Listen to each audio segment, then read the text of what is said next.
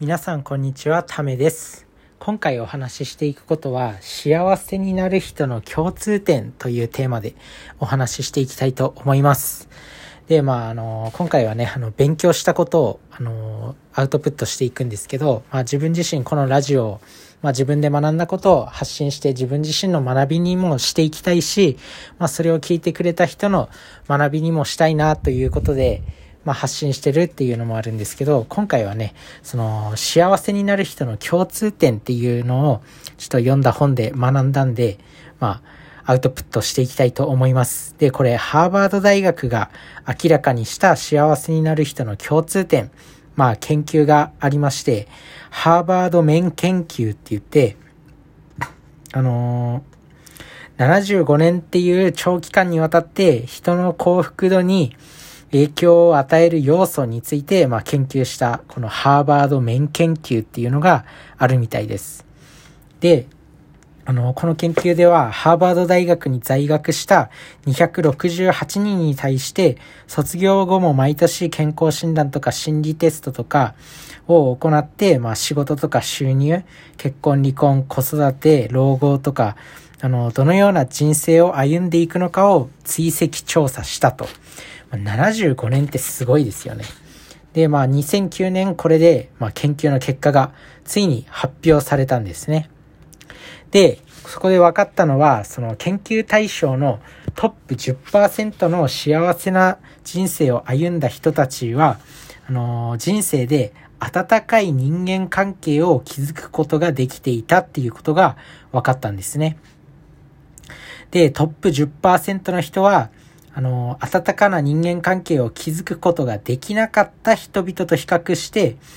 あの、年収が高くて、専門的な分野で成功を収めた人も約3倍も多かったということが分かったっていうことですね。3倍ですよ。そのトップ10%の人は、その、温かな人間関係を築くことができなかった人と比較して、専門分野で成功を収めた人が3倍も多かったっていうことです。で、やっぱりあの人間関係大事なんだなっていうことがこの研究から分かったっていうことが、あのー、分かるわけなんですね。で、温かな人間関係っていうのは、まあ、あの、特にあの幼少期に母親と温かな人間関係が築けていた人は、まあそう、そうではない人と比べて年収が約870万円も高いっていう、まあ驚きの結果となっています。まあなんかね、あの、母親といい関係を築くっていうのもなかなか親ガチャ的なところはあるんですけど、まあね、あの、なんかやっぱ母親に優しくされてた人って、まあ後の人生しっかりと歩んでるなっていう印象はあります。なんか、あの、いろんなドキュメンタリー番組とかでなんかそういうのあるじゃないですか。なんかそう思いますね。まあ自分自身に置き換えて考えてみると、まああの、そんなに別に温かな母親ではなかったなっていうふうに思うんで、まあね、あの、他の要素で挽回したいなっては思うんですけど、まあ母親と温かな人間関係が築けていた人はもう勝ち組です。人生イージーモードです。おめでとうございます。870万円も高いという結果が分かっているんです。で、まあ、温かな人間関係を築ける人が、やっぱり幸せを手に入れるっていうことで、しかも年収も高くなるっていうことで、まあ、やっぱ温かな人間関係築きたいじゃないですか。なんかさ、最近ではね、昨今、嫌われる勇気とか、なんか、別に嫌われても自分の道を進んでいくのが大事だっていうのもあるんですけど、やっぱりもう研究では、人間関係、温かな人間関係築けた方がいいし、むしろなんか嫌われない、嫌われる、嫌われたい人なんて、まあ別にいないわけですよ。あの、自分で挑戦して、なんかこれをやりたいとか言って、なんか価値観の合わない人とかに、まあ嫌われてしまうっていうのはしょうがないことだとは思うんですけど、わざわざなんか人に悪いことをして嫌われる必要っていうのはないのかなっていうふうに思います。で、まあそんな感じで、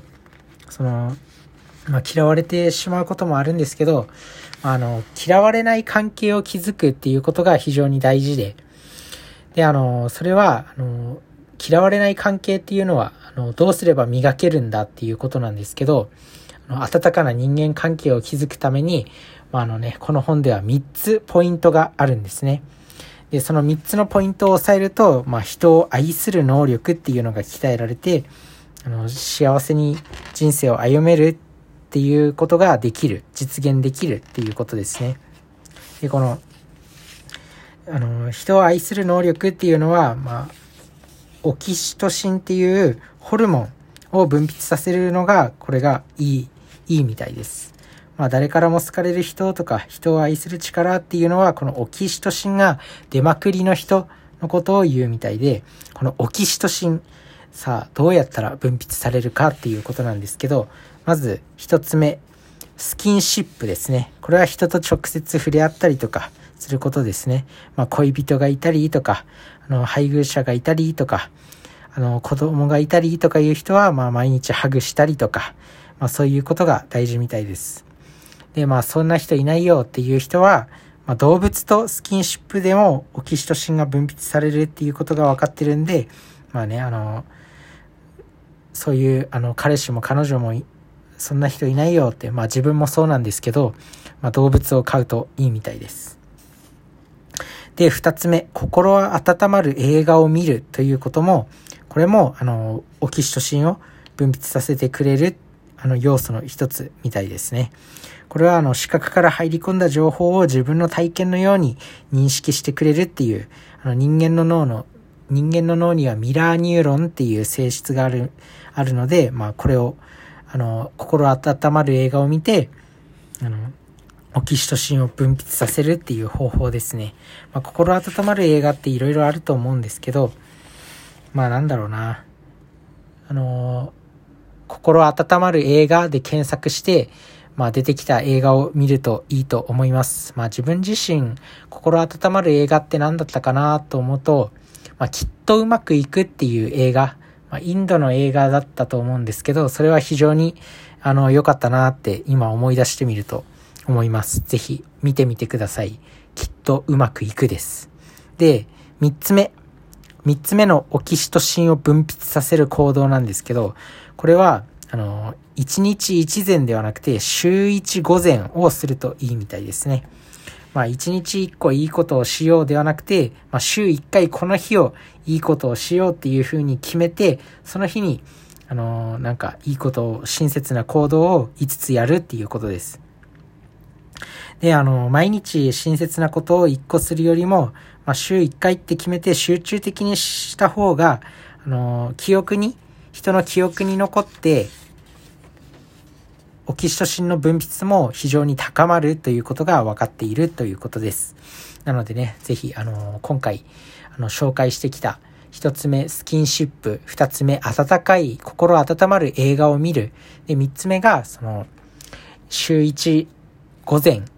毎日一膳ではなくて週一午前を心がけるっていうことで、オキシトシンをバンバン分泌させて、まあ、幸せな人生を歩んで、で、年収もアップさせていきましょうというお話でした。ぜひね、やってみてください。まあ、別に、これに関しては、あの、特にね、スキルもいらないんで、これは行動するだけだと思うんで、あの、ぜひやってみてください。まあ自分自身も、あの、やっていきたいと思います。ということで、皆さんの人生が良くなることを願ってます。バイバーイ。